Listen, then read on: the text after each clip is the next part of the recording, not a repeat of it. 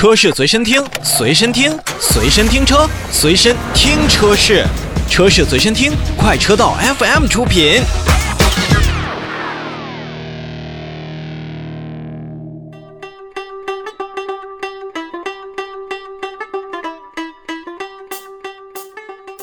召回再来看福特。日前呢，福特中国也是向国家市场监督管理总局备案了召回计划，决定在五月十四号开始去召回二零一六年六月二十四日至二零一九年九月二十日期间生产的部分二零一七年度款式和二零一八年度款式的进口林肯大陆车型，共计两万四千六百六十四台。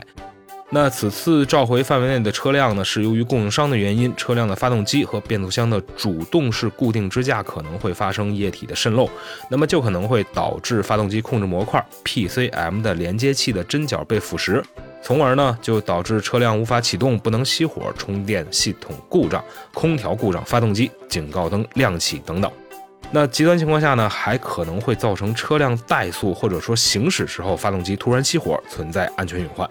所以，福特汽车呢，也是将委托林肯的授权经销商，为召回范围内的车辆呢，去免费检查发动机、变速箱主动式固定支架以及支架插头是否存在渗漏或者说是腐蚀。如果发生支架渗漏或者支架插头的腐蚀呢，则直接更换发动机和变速箱的固定支架，并视情况维修发动机的限速以及 PCM，以及呃支架和支架插头没有被。泄漏或者说是没有腐蚀的情况呢，将密封发动机和变速箱的主动式固定支架的插头和限速。消除液体进入 PCM 的可能性，并重新校正 PCM，从而去消除上部分咱们所说到的空调故障、发动机警告灯无法启动、熄火，甚至是怠速行驶当中发动机熄火这样的安全隐患。对于很多的驾驶员来说，如果说您碰到了上述的一些灯亮起，或者说您感到驾驶这一部分的大陆车型有一些异常，如果咱们的用户发现了无法启动、不能熄火、充电故障、